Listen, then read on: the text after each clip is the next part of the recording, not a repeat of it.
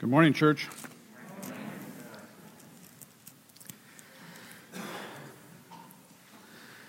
So, that baptism was just about wonderful. So, so good. Zoe, what does your name mean?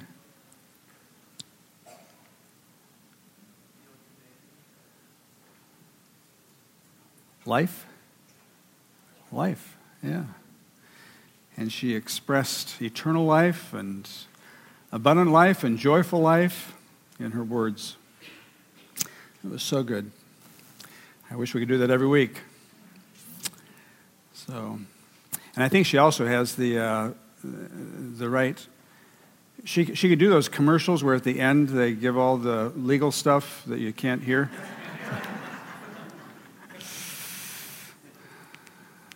but Zoe, thank you for that. That was a blessing to all of us. And to have dad baptize his daughter, that's pretty special as well. Would you please stand with me as we read the scripture for this morning? We are in 2 Peter. If you are new to West Hills, we essentially generally preach through books of the Bible. We finished 1 Peter several weeks ago, and now we're in 2 Peter. And uh, we will be in chapter 1, verses 16 through 21. Let me read it for you as you follow along. Peter writes, For we did not follow cleverly devised myths when we made known to you the power and coming of our Lord Jesus Christ, but we were eyewitnesses of his majesty. For when he received honor and glory from God the Father, and the voice was borne to him by the majestic glory, This is my beloved Son with whom I am well pleased. We ourselves heard this very voice borne from heaven, for we were with him on the holy mountain. And we have the prophetic word more fully confirmed, to which you will do well to pay attention as to a lamp shining in a dark place until the day dawns and the morning star rises in your hearts. Knowing this, first of all, that no prophecy of Scripture comes from someone's own interpretation. For no prophecy was ever produced by the will of man, but men spoke from God as they were carried along by the Holy Spirit. Please be seated.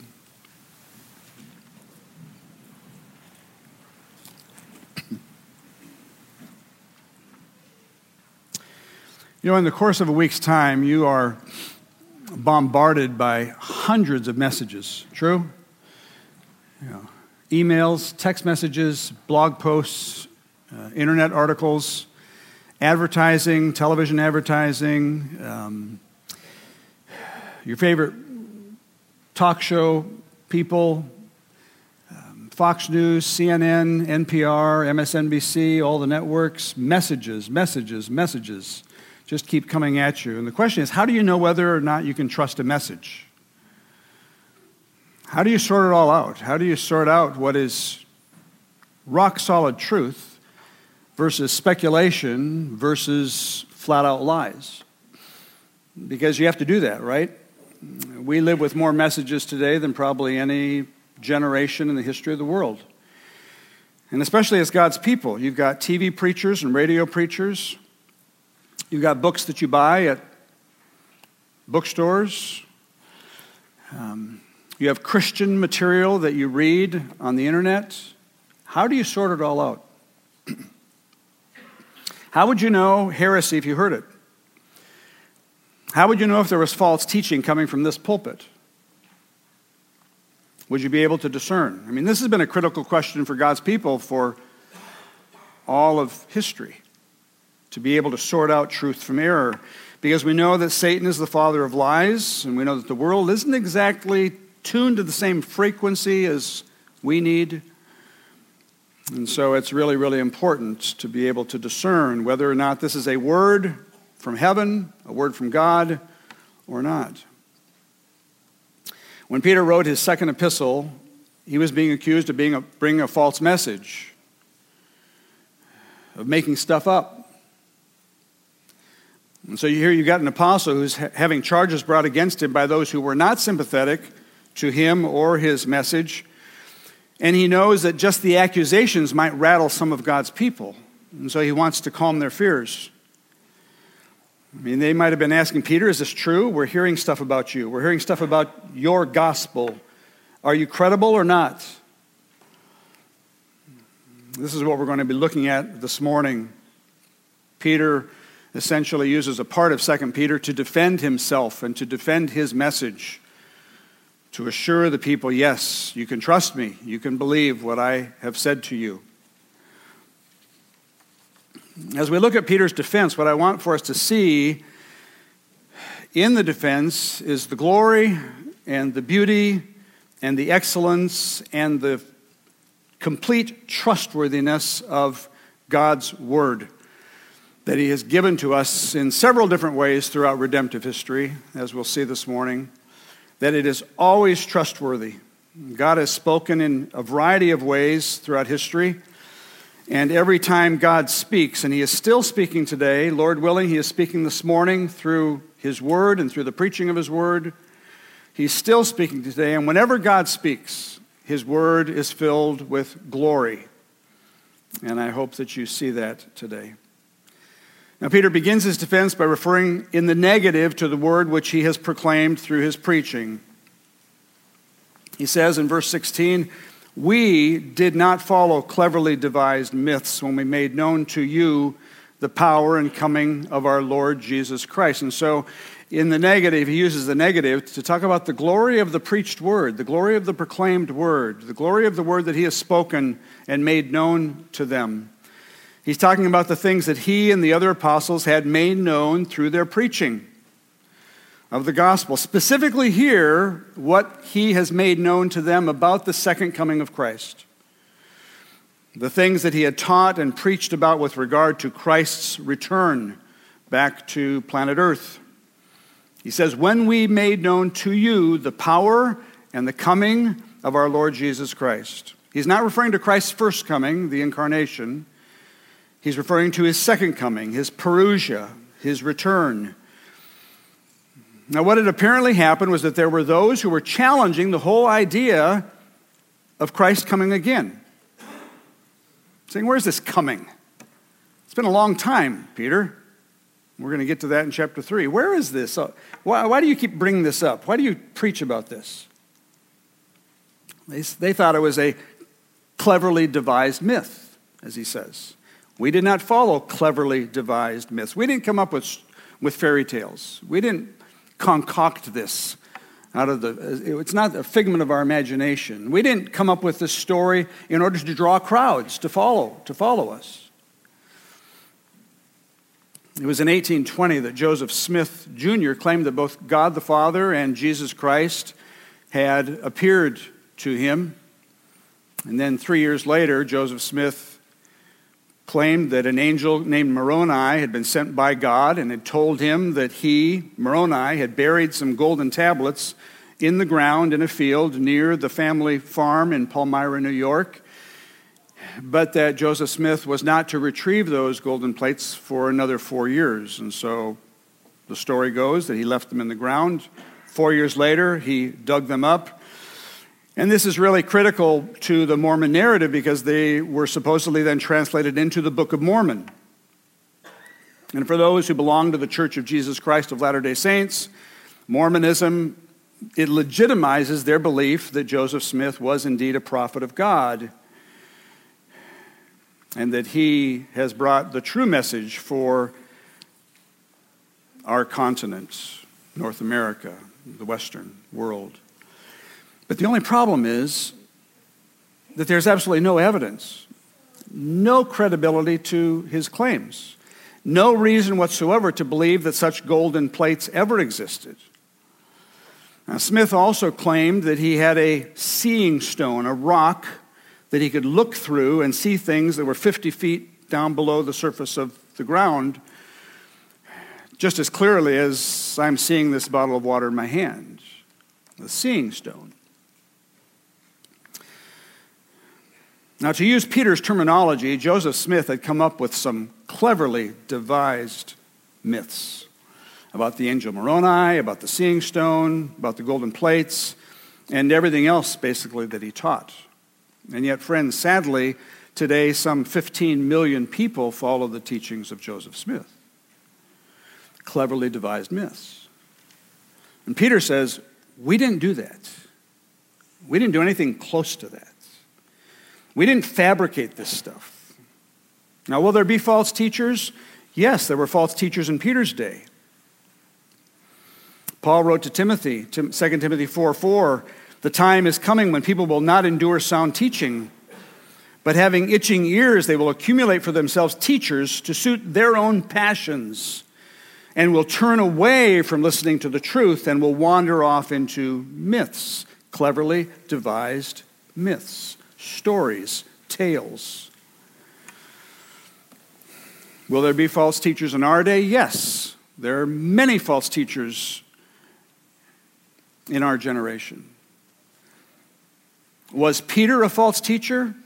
Had he come up with cleverly devised tales and stories?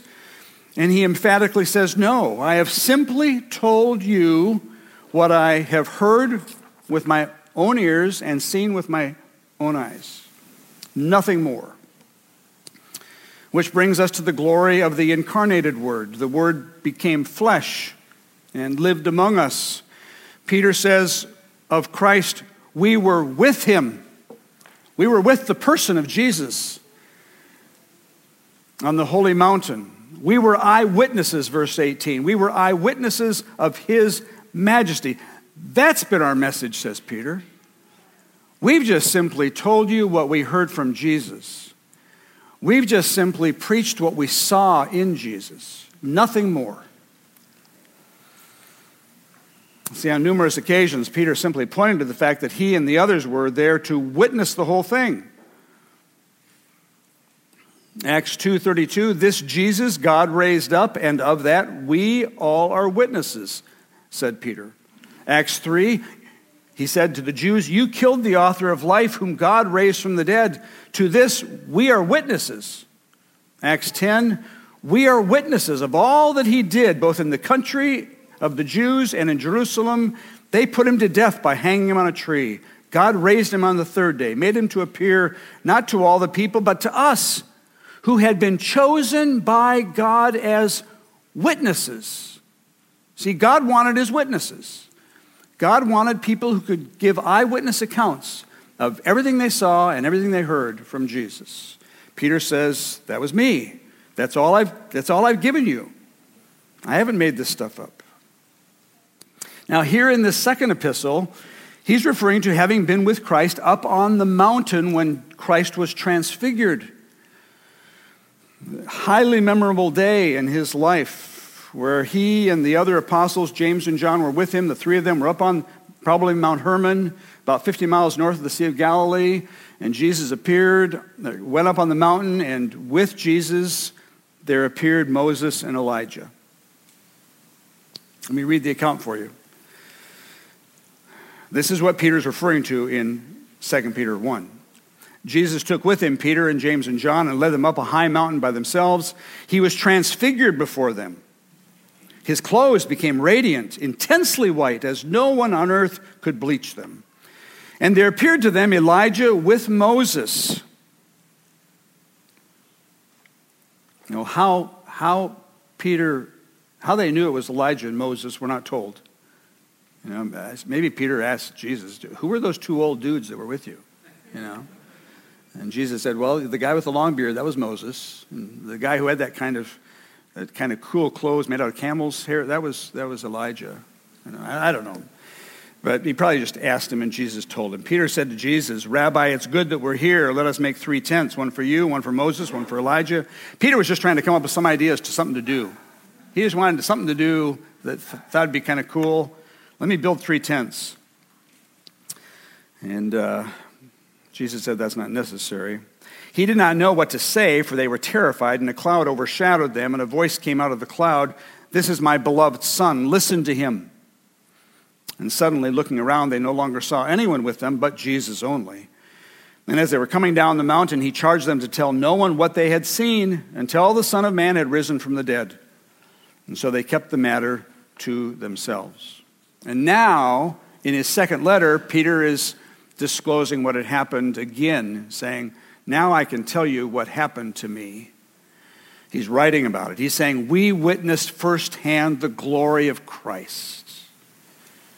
We got a glimpse of what the glory of, of the returning Christ is going to be like. We just got a little taste of it that day.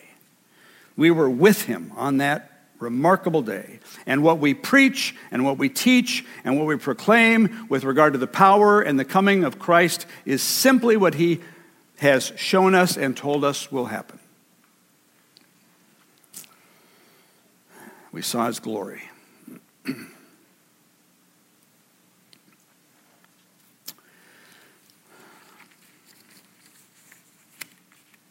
Wouldn't you have loved to have been there that day? Luke tells us the three of them, Jesus and Moses and Elijah, were conversing with each other. Don't you ever wish that you could be in on a conversation of important people or having a conversation over on the side? You know, you know if the day comes, as it's supposed to, when President Trump and, and uh, the leaders of North and South Korea all get together and they have some private conversations over on the side, wouldn't you love to listen in on those conversations when there's no microphones? Well, here, Jesus and Moses and Elijah are having a conversation. You say, what were they talking about? Well, Luke tells us they were talking about when Jesus would depart through his crucifixion. Imagine that. Moses and Elijah talking with Jesus about when he will depart. That's just, that blows my mind. And then we're told that a bright cloud overshadowed them and that they were afraid to enter the cloud. Peter was. Probably similar to the cloud that overshadowed Mount Sinai when Moses met with God and received the Ten Commandments. Now Moses is in another cloud, only this time he's with Elijah and with Jesus. And it says they heard a voice from heaven, which brings us to point number three the glory of the divinely uttered word of the Father from heaven. God spoke. They heard a voice.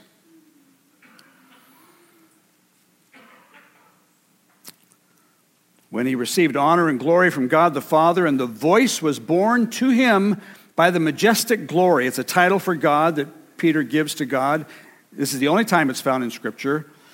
The voice was borne to him, to Jesus, by the majestic glory, and here is what he said This is my beloved Son, with whom I am well pleased. Peter says, We ourselves heard this very voice borne from heaven. They knew it was God the Father speaking. It was the voice of God. The Father is the second time the Father from heaven gives verbal testimony to the identity of his Son.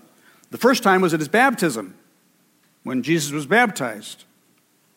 Matthew 3 Behold, a voice from heaven said, This is my beloved Son, with whom I am well pleased. Now, that time the disciples weren't there. They had just heard about Jesus' baptism through John the Baptist and others. This time, Peter, James, and John are there to hear the voice. And that had to have left a massive impression on them. Wouldn't it have left an impression on you? I mean, I'm impressed with a loud thunderclap during a thunderstorm. Say, whoa, did you hear that? It shook the house. But can you imagine hearing the voice of God speaking from heaven? Now, I have a question for you at that point. What if you heard the audible voice of God? Do you think you'd be more inclined to believe? Do you think you'd be more inclined to follow the Lord and to obey Him if you could just hear with your ears the voice of God speaking to you from heaven? Don't be so sure. Think of all the miracles that the Israelites experienced, both in the Exodus from Egypt and in the years to follow. My goodness, they had journals of miracles. And yet we read that their hearts were stubborn, they were stiff necked and rebellious, disobedient. Or what about the scribes and the Pharisees who said to Jesus, Teacher, we just wish to see a sign from you? These are the scribes and Pharisees. Uh, teacher, just show us a sign. They wanted for Jesus to put on a miracle show. They wanted a David Copperfield act of some type. Even though they had already seen Jesus heal a man with a withered hand, they had already seen Jesus cast out demons, they had already heard about him raising a young girl from the dead, restore sight to two blind men, heal a man of leprosy. And then they say, just give us one more sign, and then maybe we'll believe. And Jesus said, I'm not going to give you a sign. I'll tell you what, I'll, the only sign I'm going to give you is the sign of Jonah. Just as Jonah was three days and three nights in the belly of a fish, the Son of Man will be three days and three nights in the belly of the earth. That's the only sign I will give you. And even then, you will not believe. See, friends, don't be so sure that if God gave you some miraculous sign that you would be much more inclined tomorrow morning to wake up and just be a totally different person. He's given us everything we need for life and godliness. He speaks to us every day right here. Right here.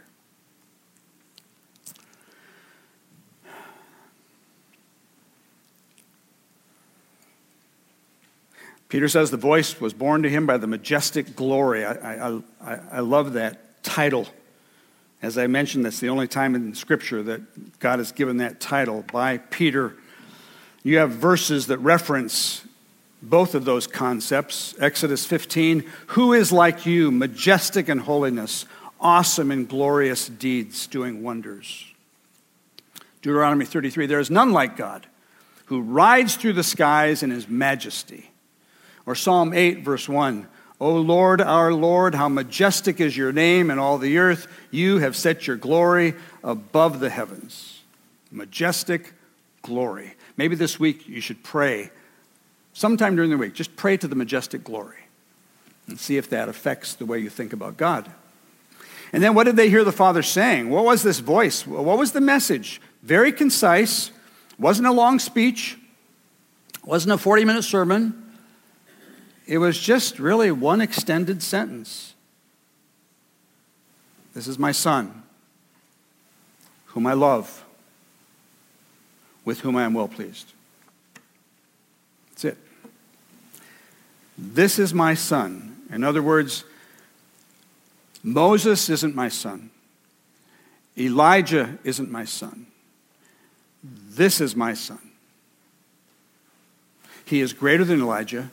He is greater than Moses. He is the fulfillment of the law and the prophets. This is my son whom I love. This is the Father saying, I love him. I have loved my son for all eternity. You see, friends, with this voice from heaven, we're given a profound glimpse into the, the breathtaking relationship between God the Father and God the Son. Very simple this is my son, whom I love, with whom I am overwhelmingly pleased.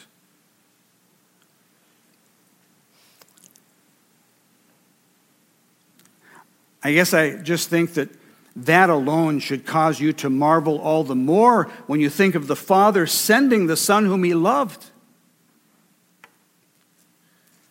For God so loved the world that He gave the Son He loved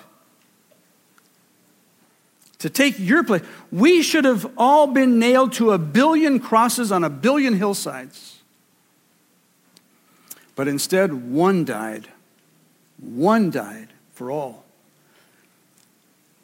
The beloved Son of God. And then he says, With whom I am well pleased. Well, the Father's been eternally pleased with the Son.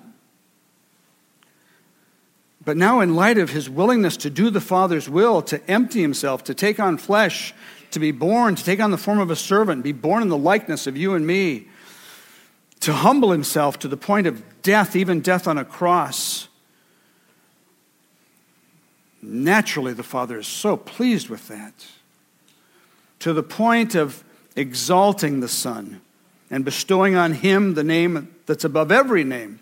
The, at the name of Jesus, Every knee, every knee, your knee will one day bow. One day your tongue will confess, may it not be too late, that Jesus Christ is Lord to the glory of God the Father.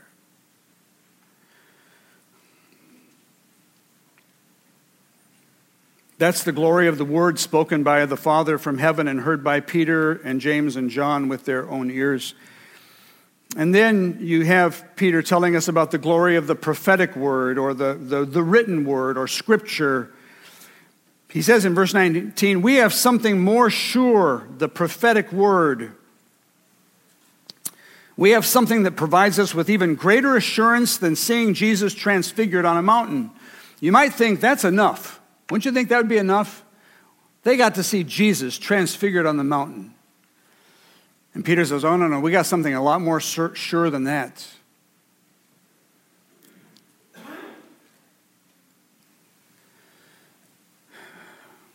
We have a more solid proof, proof than, than even the spectacular experience of having witnessed the transfigured Christ. You say, Well, what is it? What is it that's better than that? It's Scripture. It's the prophetic word, it's the word of the prophets, it's the words of Scripture. Peter says that the prophetic word, the God's word revealed and written down, gives us an even more certain and solid footing on which to stand. And you say, how can that be? Because of its authorship. Who is the author of Scripture? Peter tells us. Verse 20 No prophecy was ever produced by the will of man you see, that's what he'd been accused of. He'd been accused of coming up with something by his own will. You're accusing me of coming up with cleverly devised myths. I'm here to tell you no prophecy has ever been given by the will of man. But men spoke from God as they were carried along by the Holy Spirit. In other words, God the Holy Spirit is the author of all prophecy, of all scripture, what you have here in your Bible, it isn't merely the, the writings of a group of men sharing their ideas and opinions of what God might be like, or their feeble recollections of what maybe happened, skewed by their own preconceived ideas and, and biases and prejudices. No, what you have here are the writings of the Holy Spirit. The Holy Spirit is the author of what you have here. Divinely inspired, authoritative word from God, revealed and conveyed through human authorship of those who were led by the Holy Spirit to write what they wrote. Not as if they were robots. They weren't robots, they were, they were individuals with personalities. Not as if they were mindless robots, yet at the same time, the Holy Spirit governing and ensuring that what they wrote was exactly according to the will of God. That's the assurance of the certain word that we have in Scripture.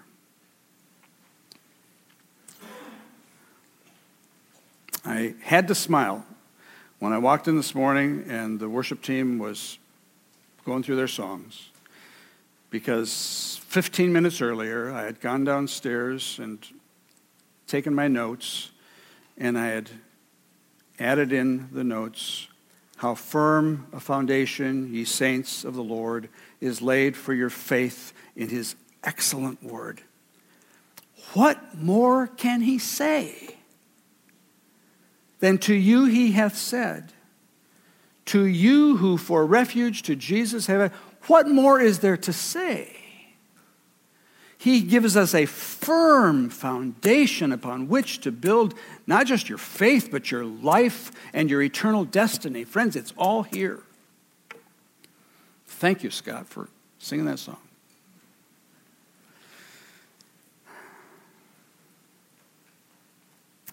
The Apostle Paul wrote to young Timothy, who was the pastor in Ephesus, these words As for you, continue in what you've learned and have firmly believed, knowing from whom you learned it. Say, well, who, from whom had Timothy learned the things of God? Some of you know. His mother and his grandmother Lois and Eunice. I mean, I know Mother's Day is a couple weeks off, but don't you ever minimize the role that you play in the lives of your children and grandchildren when you are teaching them truths from God's Word. That shaped Timothy's life. Now, Paul says, continue, Timothy, in what you learned from your mom and your grandma You firmly, you, you, you know from whom you learn, you've seen their lives. They are, they are godly women of integrity and character who love the Lord. And how from childhood you have been acquainted with the sacred writings. And here's what the sacred writings are able to do, which are able to make you wise for salvation through faith in Christ Jesus. And then that all embracing statement all scripture is breathed out by God and profitable for teaching, for reproof, for correction, and for training in righteousness, that the man of God, that the woman of God may be complete, equipped for every good work. What a strong statement. The glory of the prophetic word of Scripture. And so, in light of that, Peter seems to warn give a warning that we need to be very careful in handling the prophetic word. He says in verse 21 knowing, first of all, no prophecy of Scripture comes from someone's own interpretation.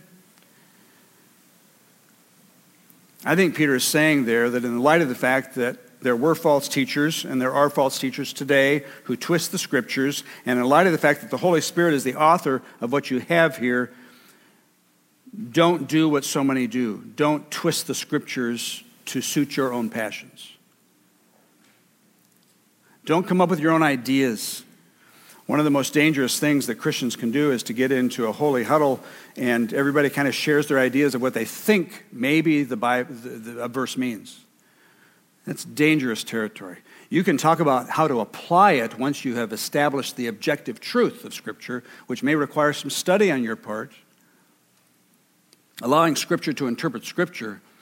But don't just say, well, I think, I, I think maybe it kind of means this. No, you, no, no, no. That's not the way you do it. It's kind of like taking a yard, you know, a ruler and saying, I kind of think maybe it's 10 and a half inches. No, it's 12 inches. Now, this is our standard, and there's a way to study it and analyze it and understand it that you end up with objective truth upon which you build your life. Don't approach the Bible merely subjectively with your feelings and your emotions and looking for something to assuage you. You want to know exactly what the Holy Spirit wanted and intended when he led a man to write what he wrote. I think that's what Peter's saying here. I think he's kind of throwing a warning in here. Don't be like those who twist the scriptures. You see, I'll just tell you, in my, in my, in my world, I've been, I've been studying the Bible since I was 18 years old. I don't plan on stopping. But I, I kind of have a mental shelf, if you will, that is labeled unanswered questions that will be held in trust until I get to heaven. Okay? I'm pretty convinced that 98% of everything I want to know, I can figure out an answer to, but there's probably going to be 2 or 3% where I just don't have answers.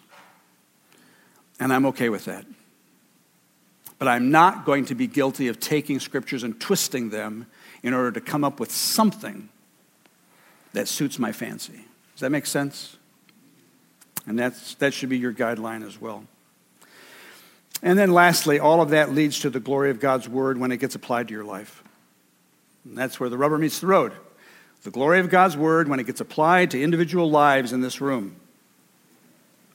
Peter says, to which, he's talking about the prophetic word, God's word, to which you will do well to pay attention as to a lamp shining in a dark place until the day dawns and the morning star rises in your hearts.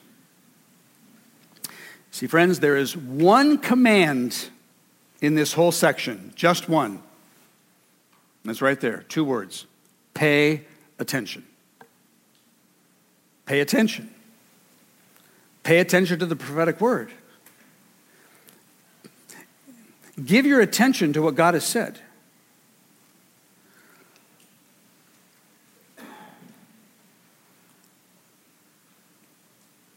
I referenced Jesus' baptism and the voice that was borne from heaven to giving identity to Jesus, God the Father said, This is my Son whom I love, with whom I am well pleased. And then the Father said, What? Listen to him. Listen to him. It's the only thing the Father said. That's what Peter is saying here. You would be so smart to pay attention to what you have here as to a lamp shining in a dark place. The dark place referring to a dark world in which we live. The world is filled with darkness, spiritual darkness, moral darkness.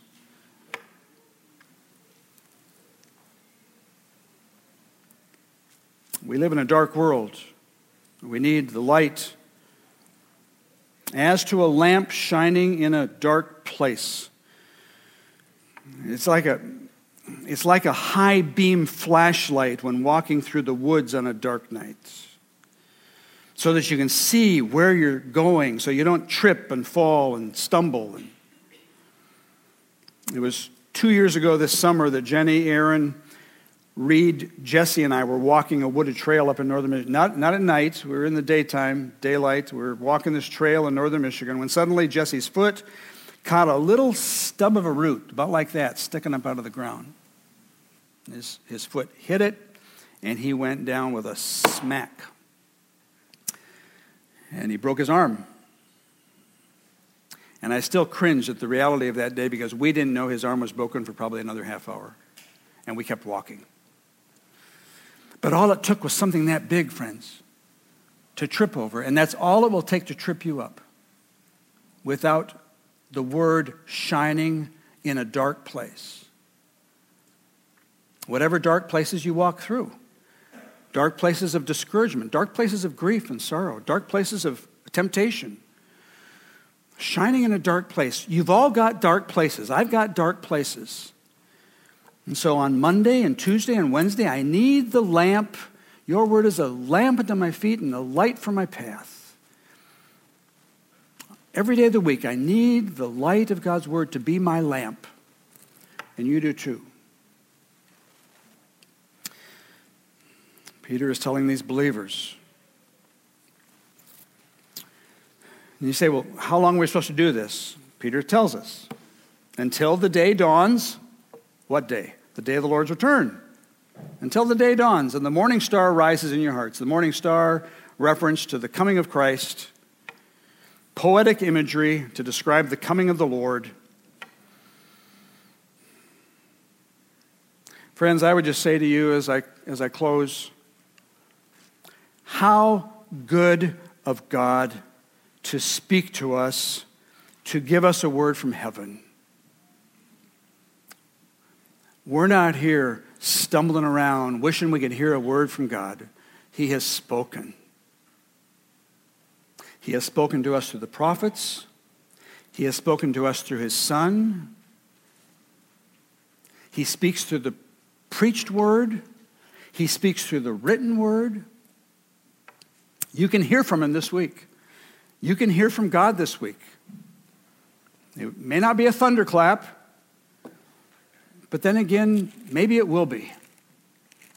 Or maybe it'll be a, just a soft whisper of love and encouragement and tenderness for a, a wounded child. He has given us everything we need. To him be the glory. Amen. Let's pray together.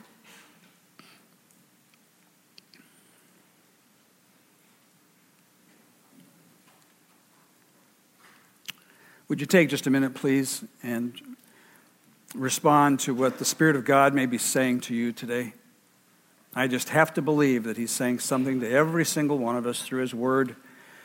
His Word does not return void, His Word is living and active. What is He saying to you? Is He telling you that you need to trust in His Son? The Word took on flesh, lived for a while among us. 30 some years, the Word of God lived, breathed, had flesh and bone. And then that living Word was nailed to a cross. We should have all been nailed to crosses. But there was one who died.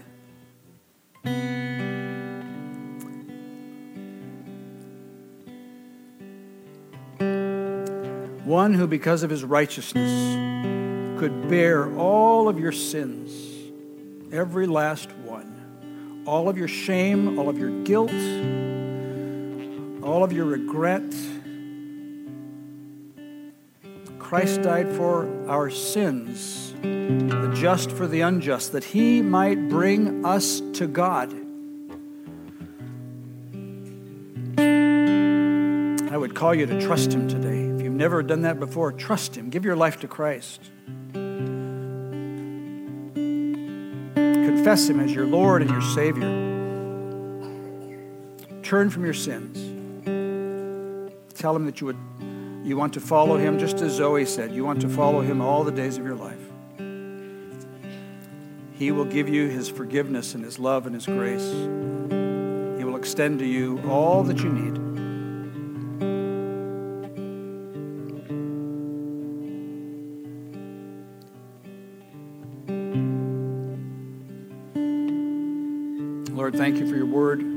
Speaking to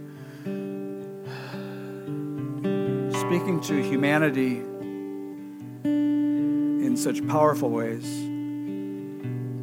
And now we would just simply pray for ourselves that we would have ears that are unstopped, ears to hear, eyes to see, hearts that would believe.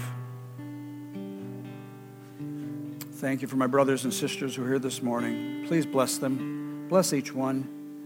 You know exactly what the need of their life is. And for those who have never trusted in you. Spirit of God, would you please draw them, draw them to yourself. All for your glory. We pray in Christ's name. The people of God agreed by saying,